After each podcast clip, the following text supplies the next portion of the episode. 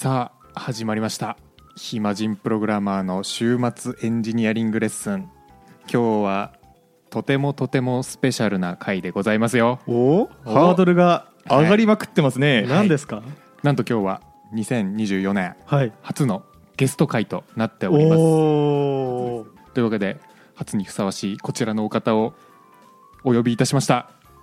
お？マナさんでございますわーパチパチパチ。パンパン。はい。出づらくてすいません、あすいません。なんか恐れ多い。タイミング難しいですよね。恐れ多いですねマナさんよろしくお願いします。はい、えー、ウェブクリエイターボックスというブログを運営しております。マナと申します。今日はよろしくお願いします。よろしくお願いします。願いします。お願いします。いやーマナさんといえばねいろいろ書籍書いてらっしゃったりとかあとはその,、うん。あのポッドキャストですね。同じくポッドキャストやってたりですとかうん。あとブログやってたりですとか、まあ、あらゆるところであのその活躍を目にするうん。スーパーデザイナーエンジニア本当にマルチに活躍されてる方ですね。すっごくひどい振りですよ、はい。今。ハードル上げに上げまくって私のことを知らない人はなんかすごい人が来たような感じじゃないですか。すごい人来ましたよ。いやいやいや。はい。どんどん今僕紹介しててなんか顔がどんどんこう苦くかんいやいやいや苦い感じになってきましたね。はい。マナさんのね。苦味が増してってました、ね、はい。今日はぜひねあのマナさんについていろいろお伺いできたらと思いますのでよろしくお願いします。よろしくお願いします。しますはい、まあ、ちょっと今日なんですけどマナさん結構いろんなこう媒体とかであのインタビュー受けることとかもあるかなと思ってるんですけれども僕らからするとすごいアウトプットをたくさんしてる方だなっていうイメージがあるんですね。うん。で、えーまあ、そういった分野の中でこう結構成功されてるなっていう印象があって、まあ、そうなるに至った、えーマナさんという人がどういう人間で、まあ、普段どんなことを考えてるのかなっていうようなことをちょっと知りたいなと思ってます。でもしかしたら聞いてる方の中でマナさんのそのこれまでの背景とかあんま知らない方のもいらっしゃるかなと思いますのでなんか簡単にこれまでどういう経歴たどってきたかとかって伺っていいですか？ヨガ開けますよ。大丈夫ですか？ヨガ開けますか？じゃあそうですよね。ピピークというか、ものすごくパッパッパッといきましょう、ね。はい本当に夜明け見れたらすごい嬉しいなと思います。はい。どういうことやねん。夜明け見たいですね。はい。そうですね。簡単にだと、えーまず日本でグラフィックデザイナーを2年くらいした後に海外に移りまして、で10年ほどウェブデザイナーとしてウェブ制作会社で働いた後に今は帰国して広島に住んでおります。で、えー海外にいる間からウェブクリエイターボックスっていうブログで、えー情報発信をしながら、あとは最近だったら書籍を書いたり、えーオンラインのプログラミングスクールでメンターとして、えー教える仕事なんかもしております。はいえっとなんか今結構デザインとかあとその、はい。結構フロントエンドの制作部分とか結構されてるイメージあるなと思うんですけど、なんかこう自分の中の得意分野というか一番こう戦場にしてる場所ってどちらなんですか？戦場にしてる場所どちらなんですか？戦戦士への質問みたいになっちゃった。得意な戦場。はい。そうですね。えっ、と得意なことで言うとえーまあ、教える仕事を2017年くらいから続けてまして、最近これが一番こうピタッとマッチしてるんじゃないかなと自分では思ってますね。あなんかこう難しいことを、はい、噛み砕いて教えるっていうのが、うんはいはいはい合ってるかなと思っていて、うんそれが執筆だったりとかブログにも反映できてるんじゃないかなと思ってます。なるほど。なるほど。なんか執筆って結構アウトプットみたいなイメージありましたけど、はい。まあ、結局あれって知らない人に対してものを教えるみたいなところになってるから結局そこも得意だなっていうふうに感じられてるみたいなイメージですかね。はいその通りです。おー。それはあれなんですか？なんかもともと向いてるなってなんとなく思ってたのかそれともなんかやってみたら向いてたなみたいな感じなのかってまずどういうふうにその教える方に行ったのかなっていう興味を持って。そうですね。あのウェブ制作とかデザインっていうのはずっと好きで、えー続けていたんですが、なんか違う角度で携われないかなっていう場面が出てきて、まあ、ちょうどそれが20代後半ぐらいで30を目前になんかこう違う働き方もあるのかなって考えてるところだったんですね。でそこでなんか教える仕事も脳裏によぎれましてで機会があったので、試しで1年やってみて向いてなさそうだったらやめようかなって思ったんですがやってみたらまあ続けられたので、あ向いてるんかなっていう感じで今もやってます。あうん。結構すごいことじゃないですか、うん。あの多分デデザイナーのその最初の10年で働いてた後半の話なんですよね。はいそうですねその辺って油乗ってくる時期じゃないですか多分。おー確かに、なんかできることも増えてきて。そうですそうです。確かに。スペシャリストでそのまま行くというよりはまた別の働き方したいってなったんですよね。そうですね。れって何かきっかけあったんですか？えーとですね。まあ多分性格で言うと秋っぽい感じもあったりするのが一つと、あと人と話すのも好きなのでこう一人でずっと黙々とスペシャリストとしてやっていくよりは、まあ、誰かと話してた方が向いてるのかなっていうのもありましたかね。うん。うん。はい。当時ロールモデルいたんですか？ロールモデルは特にいないかな。じゃあえー開拓者なんですね、確かに。すごい。そんなことはないですけど。特定のきっかけがあって思い始めたっていうよりも、なんか人間って無意識にほわんほわんほわんって出てきて考え始めることあるじゃないですか。そうですね。あの私運動を結構続けてますので、あの走ったり泳いだりとかっていう時って、何も考えてなかったりとかあと自分の考えを整理するために使ったりとかいう時間になっているので、その間にいろいろ考えることは多いですね。うん。なるほど。ちなみにその転機が訪れたのはあれですか？あえっと、海外にいらっしゃる時ですか？それとも戻ってきてからですか、えっと考え始めたのは海外にいる時ですね。じゃあなんかそこでいろいろ変えようと思って帰国されたみたいな背景とかももしかしてあったりすはい、るんですか、その通りです。はい、それも含めてですね、帰ろうか、海外にいようかっていうところも含めて、い。ろいろ考えてる時期でしたね。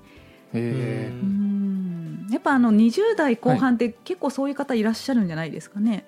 転職を考えたりとか、あら、えそうですね。今まさに20代後半が。お20代後半ですねどどんなですすか？まあいもう2年ぐらいはうん。自分の今の会社にいようとはまだ思っていて、まあ、うん2年ぐらいしたらエンジニア歴がまあ4年とかはいはいはい4年前後になってくるので、まあなんかこう別の会社で経験積むかフリーになって自由にちょっと働くかみたいのはやっぱり考えてますね考か。えますよね。はい。で、順平さんだったらあの海外も興味があるとおっしゃってたと思うんですあけど、そうです。ねはい。その辺もじゃあちょっと考えつつ、その辺も今のところはまず一回自分の会社2年ぐらいやった後にちょっと暇をもらうというか次の転職 なんか糸間ってやつね。糸間 次の仕事の前に一回なんかワーホリみたいな感じとかなんか1か月2か月ぐらいでこう留学したりとかっていうのをまず考えていて、なるほど。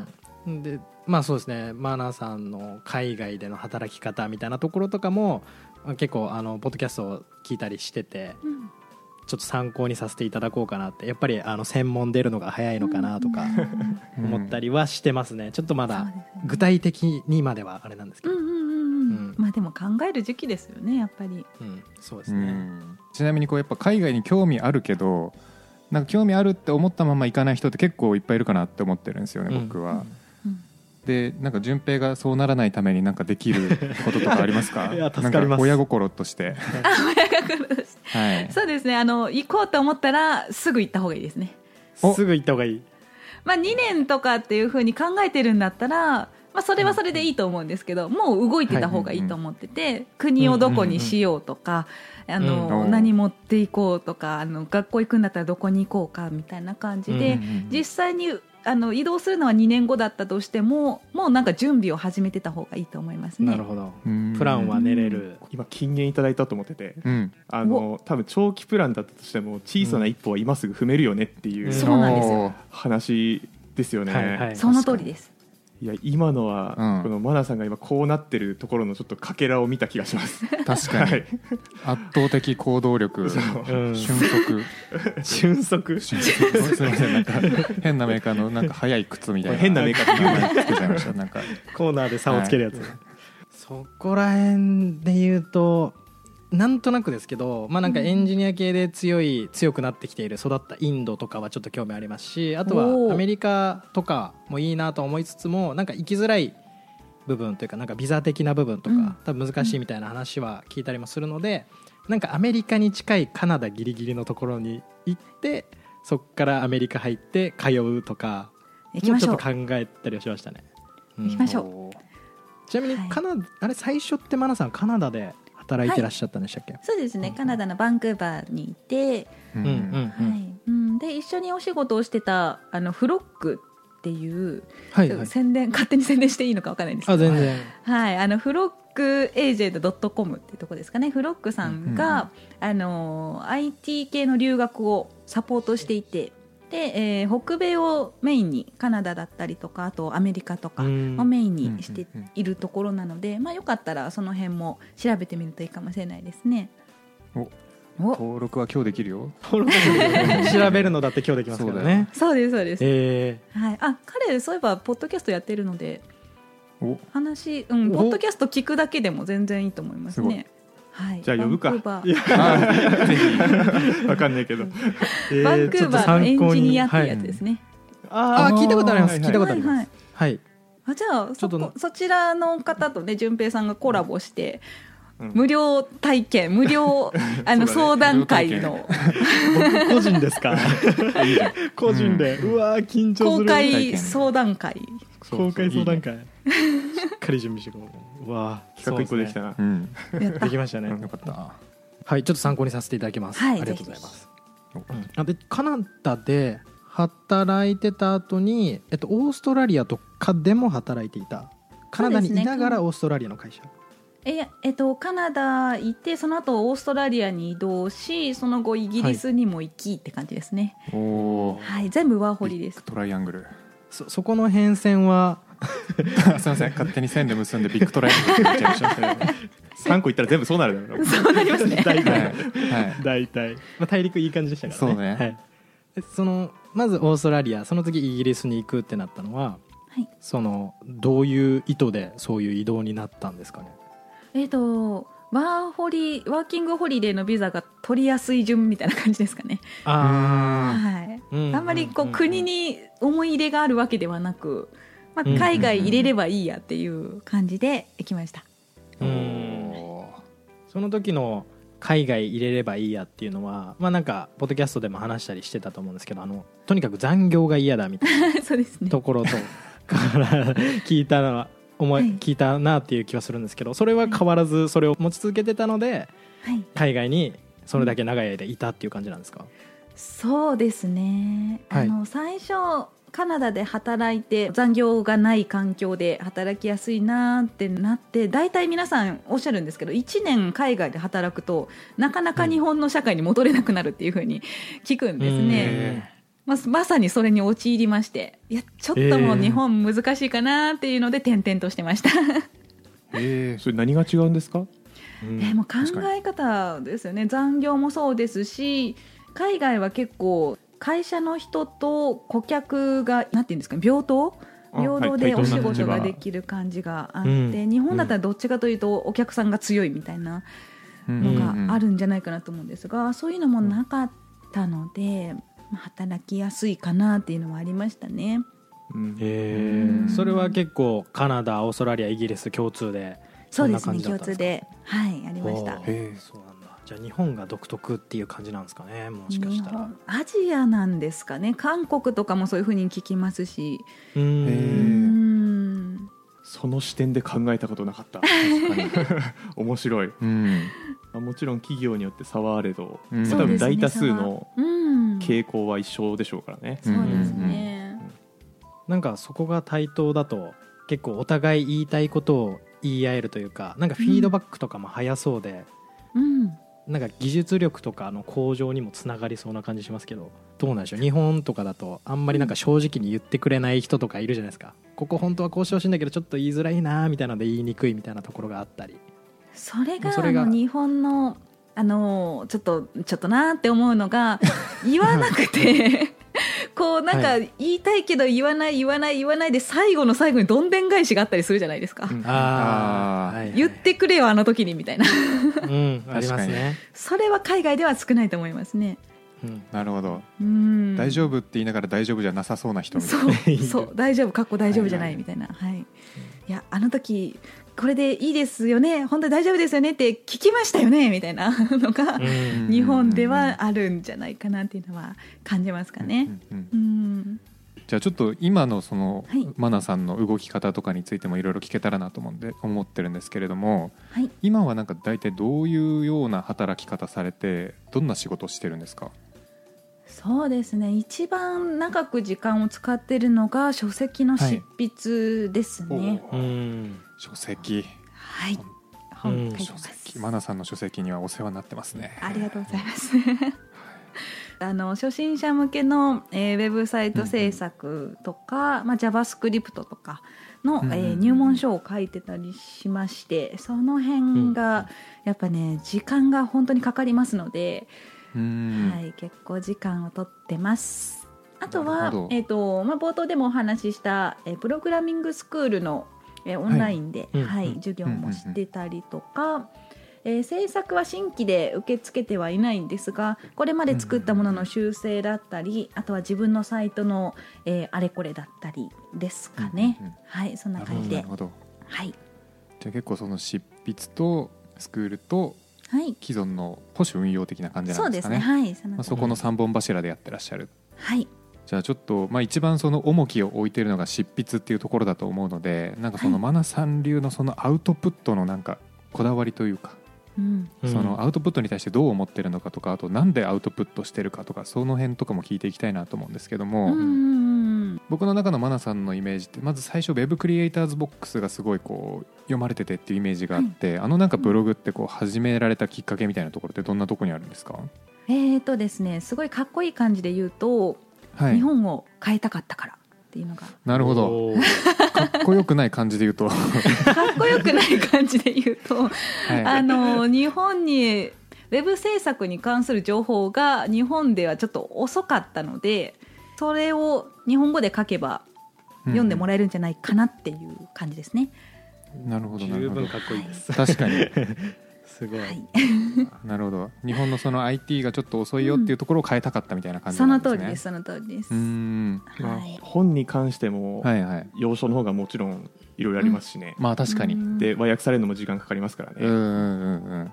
速さと量が英語の方が多い多いしうん。速いですもんね、うん。その通りです。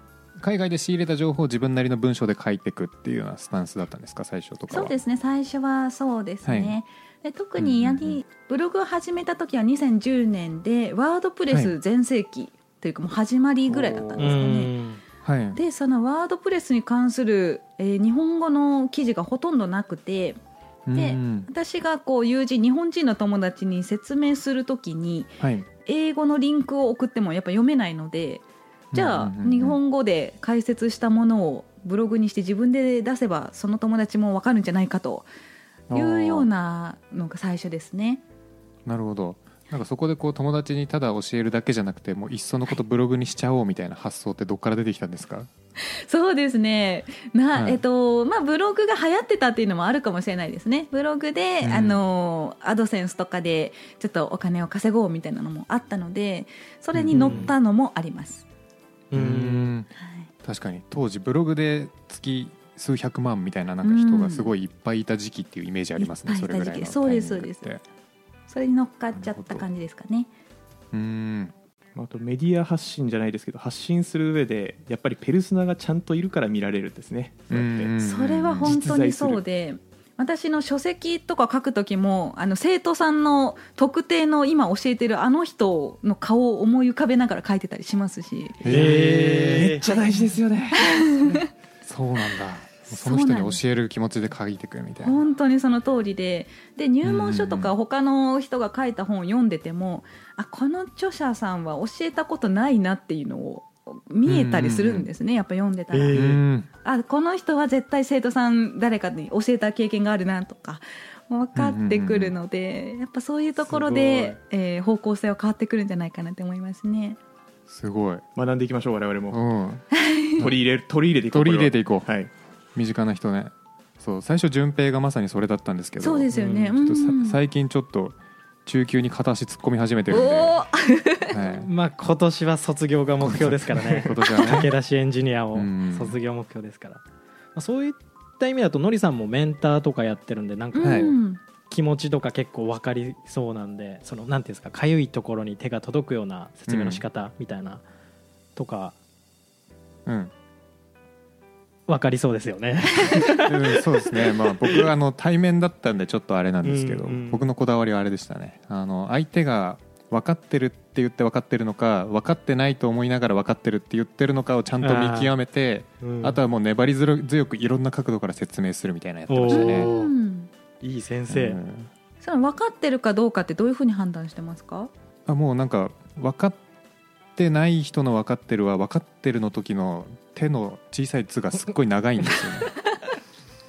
はい、もうで逆に軽すぎるやつもあんま分かってないことが多いですね。ああー分かりました。ありがとうございます。僕みたいなやつですか？そう。そう そうちょっと言語化むずいですね、あの部分でも。うーん私は逆にこう質問しますね生徒さんに私が何も知らない後輩だと思って、うんうんうん今のこれ何ですか？って説明してくださいって言ったら大体はいはいどもるので、あー確かに。あこれちゃんともう一回説明しようってなりますね、うんうんうんうん。同じことを別の方向で言わせたりとかもいいですよね。そうですねそうですね、うん。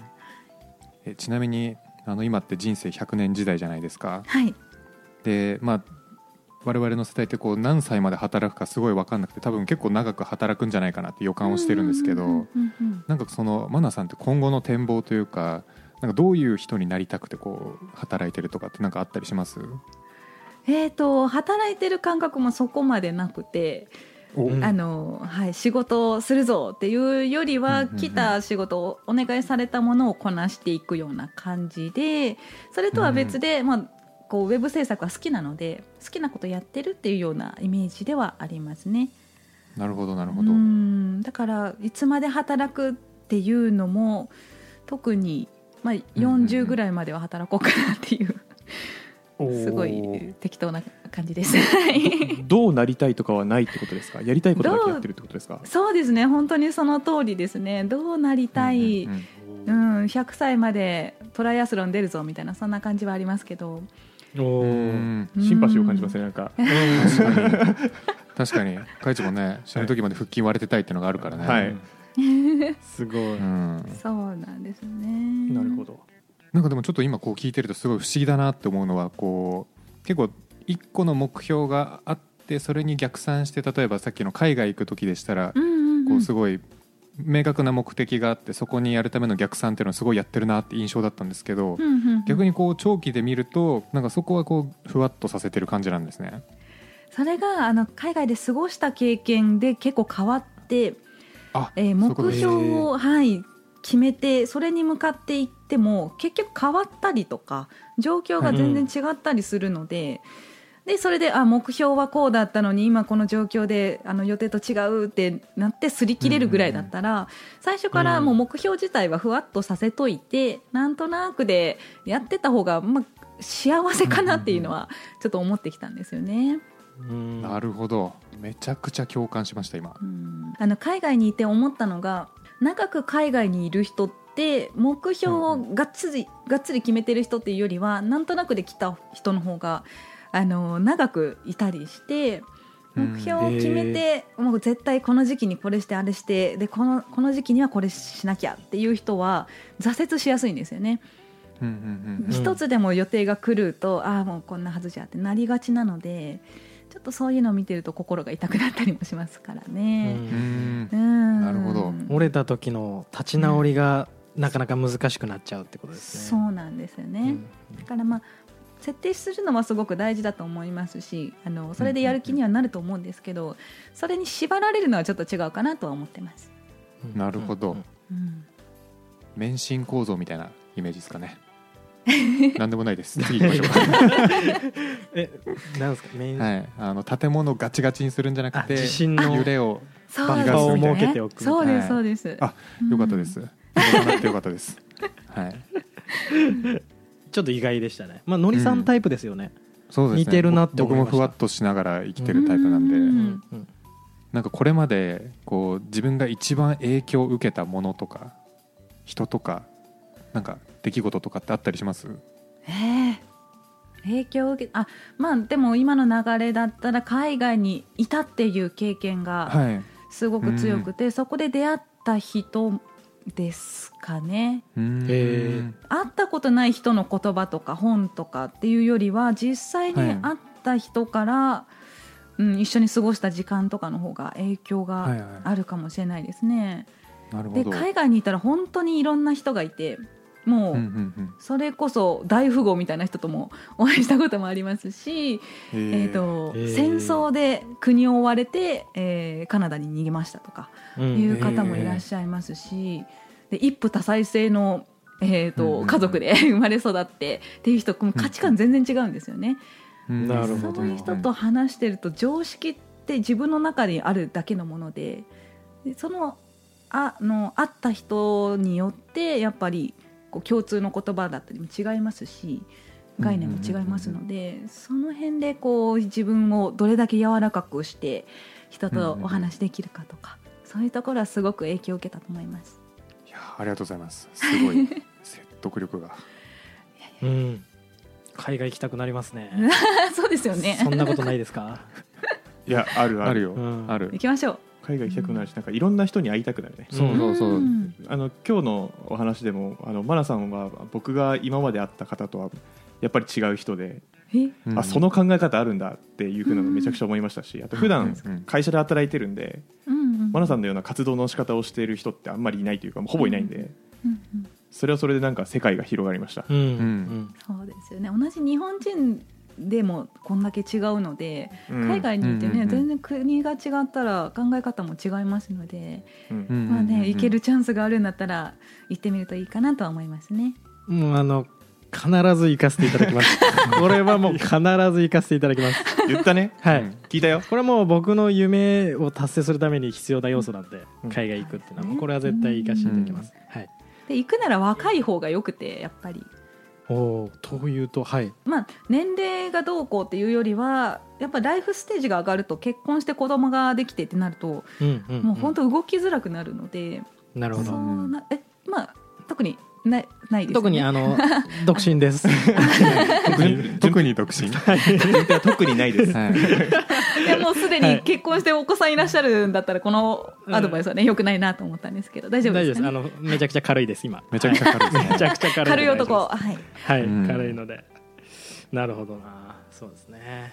プランをもう早めに、というかちょっと考えます、うん。あの紹介していただいいただいた、えっと、フロッグさんフラグさんもをまずちょっと見てみようかなと思いました。はい、ありがとうございます、はい。じゃあちょっと先ほどそのなんか目標みたいなのが、えっとまあ、そんなにこうふわっとさせてるっていうような感じだと思うんですけどとはいえこう、まあ、近い未来でもなんかこれはやりたいな手出してみたいなみたいなとかってありますか？なんか多分今執筆とかですごい忙しいとは思うんですけど、でいろんなことにでもあのチャレンジしたいみたいなところはあると思うんですけど、今後これやりたいなみたいなところって聞けたりしますか、そうですね。毎年あの1月には今年これやりたいっていうのが、あのひもちんさんの方でもおっしゃってたと思うんですが、うん。私もいろいろ毎年考えていて、うん。えーその中でも一つはブログウェブクリエイターボックスをちょっと NEXTJS あたりで組み直したいなと、動いてるところなんですけど難しい、なるほど。そう。1000記事ぐらいあるんですよ。新規で始めるんだったら多分動きやすいんですけど行こうとなるとちょっとしんどいなといろいろ今調べたり動かしたりしてるとこです。ちなみに僕ブログとか書いたことないんで、はい。どのぐらい大変なのかも想像つかないぐらい大変そうだなと思うんですけど例えばその1記事を NEXTJS ではい。書き換えるってなるとどんぐらいかかりそうな感じなんですか？どうインポートするかによるので、うん。私は全部一旦ワードプレスの記事を、えー MD ファイルで、えー書き出してそれを吸を吸い込もうかなといろいろやってるところではあるんですけどね。なんか変なずれ方とかしそうですね確かに。変にずれるとか、うん。ここ思ったのと違うようになってるとか。じゃあそれを線記事の中でどうやってチェックするんだとか。そう。うん。どうすればいいですか？大変ですねもうこれはもう、うん。あの見てる人に委ねるのがいいんじゃないですか。うん。通報してくださいと画像出てないやつはちょっとイメージしてくださいと。いやもうそう。いや大変ですよね。確かに。そうなんですよね。埋め込みとかどうしようかなとか、うん。うん。うん。えっていうのがまあそうですね。今年はそれをちょっとやろうかなと思ってるのとあと運動もずっとやってますのでその辺も続けていこうかなという感じです。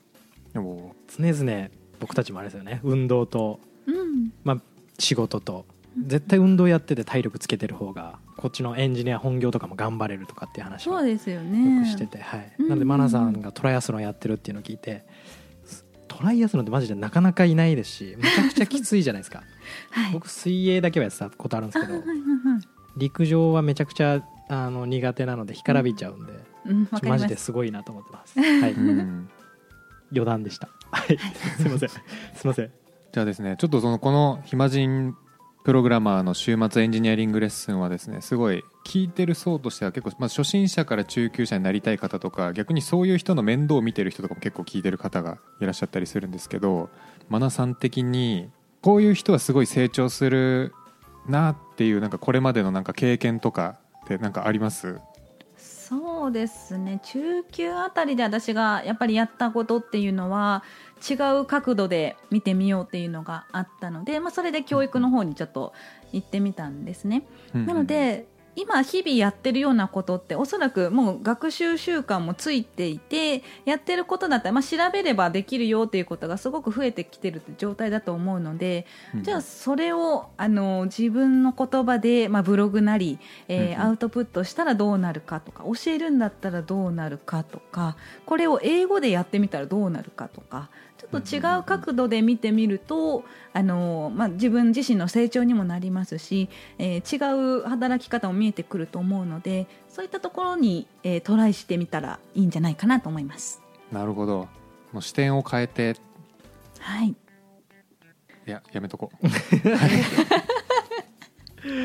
い。やあのすごい僕も飽き性なんであのずっと同じことやってるときつくなっちゃうんですよ。うんだからそういう時にすごい視点変えるのめちゃ大事だなと思ってるんで、うん。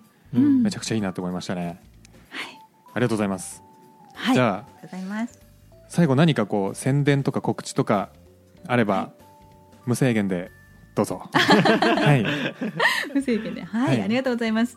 えっ、と私の書いた書籍一冊で全て身につく HTML&CSS と Web デザイン入門講座という書籍が、えーこの度ですね新しく改訂版が出ます。お3月2日に発売予定で、えー、と作ったサンプルサイトとかもちょっとリニューアルしてますので、えーぜひぜひこちらも手に取って読んでみてください。なるほどありがとうございます結構この本ってあの初版だとあの初心者の方がウェブサイトを作るまでの流れをこう全部ハンズオンでできるっていう本でなんか2版に上がるにあたってどういうところが変わったんですか？そうですね。あの新たに加わった、えーアニメーション CSS のアニメーションについてもちょっと、えー触れていたりとか、えーモバイルファーストでの作り方ちょっと手順を変えてみたりとか、えーそういう形にはなってますね。なるほど。じゃあまあよりモダンな環境で対応できるような感じの内容にブラッシュアップされてるっていう感じなんですね。その通りです。はい、そわかりまし。た。ありがとうございます。じゃあ概要欄にあの URL Amazon の予約の、まあ、商品ページのリンク貼っておきますので、うん。これから HTML、CSS やってみたいっていう方はぜひ購入してみてください。よろしくお願いします。ぜひぜひ。ぜひ。じゃあ最後にちょっと普段からちょっと聞いていただいてるってことでしょすごい嬉しいんですけどなんか出てみた感想とか聞いていいですか？あなんかいつも聞いてるような感じで和気あいあいと楽しくお話できてすごく良かったです。ありがとうございました。ありがとうございました。こちらこそありがとうございました、はい。ありがとうございました。いろいろフレッシュな話というか、あの、うん。マナさんしかできないような話聞けて嬉しかったです、うん。うん。はい、ぜひぜひあの海外もね興味を持っていただけたようなので。これを聞いてる方も、もし興味を持ったら制限をつけずにですねやろうと思ったらちょっと動き出してみてください。はい、はい。じゃあいつもの締め。あはい。お願いしていいですか？はい。そんな感じなんですね。はい。ちなみにあのマナさんもポッドキャストやってるんであそうだ。言ってないそうだっかですよね。たそうだった、はい。そうだ。ぜひぜひ そちらもお聞きください。そうでした、はい。そうですね。そちらの方に僕らもお邪魔して、うん。すごい緊張した感じで喋ってるので、はい。ぜひ聞いてみてください。うん。はい。ではじゃあ本当にマナさん、ありがとうございました。ありがとうございます。はい、じゃあ最後ありがとうございました。えー自分たちの宣伝で終わりますね。はい。えーハッシュタグ暇人プログラマーで SNS の X でフィードバック募集してますので、えー我々の感想、マナさんの、えーどマナさんに影響を受けた海外行きたい、えー何でも、えーフィードバック募集してます。X で気軽に投稿お願いいたします。そう。ですね。い行きましたっていう人もお願いします。はい。どういう時空なんだろうね、それ。行動早すぎて行きました。は いもう行きました。はい、であとは、えーポッドキャストの説明欄の方に Google フォームがありますので、そちらからお便り、質問、要望、えー何でもお待ちしてます。何でも聞いてください。はい。お待ちしております。はい、あと各種ポッドキャストプラットフォームのフォローと高評価お願いいたします。お。願いします。はい、今回マナさんのポッドキャストから来たあなた、はい。楽しいと思ったらフォローか高評価お願いします。はい。はい。ここだけにフォーカスしてます。そうです。はい、ではコラボありがとうございました。ありがとうございました。ありがとうございましたそれではまた次回。バイバイ。バイバイ。バイバイ。ある夜ねいつものようにコーディングをしていたんですよ。カタカタカタ。カタカタカタって。そしたらね夜なのにインターホンがピンポーンピンポーンってなってね。こんな時間におかしいな。おかしいな。知り合いが来る予定もなかったのになって思ってドアを開けたらねうわー怖いほど成長できる暇人プログラマーの週末エンジニアリングレッスン。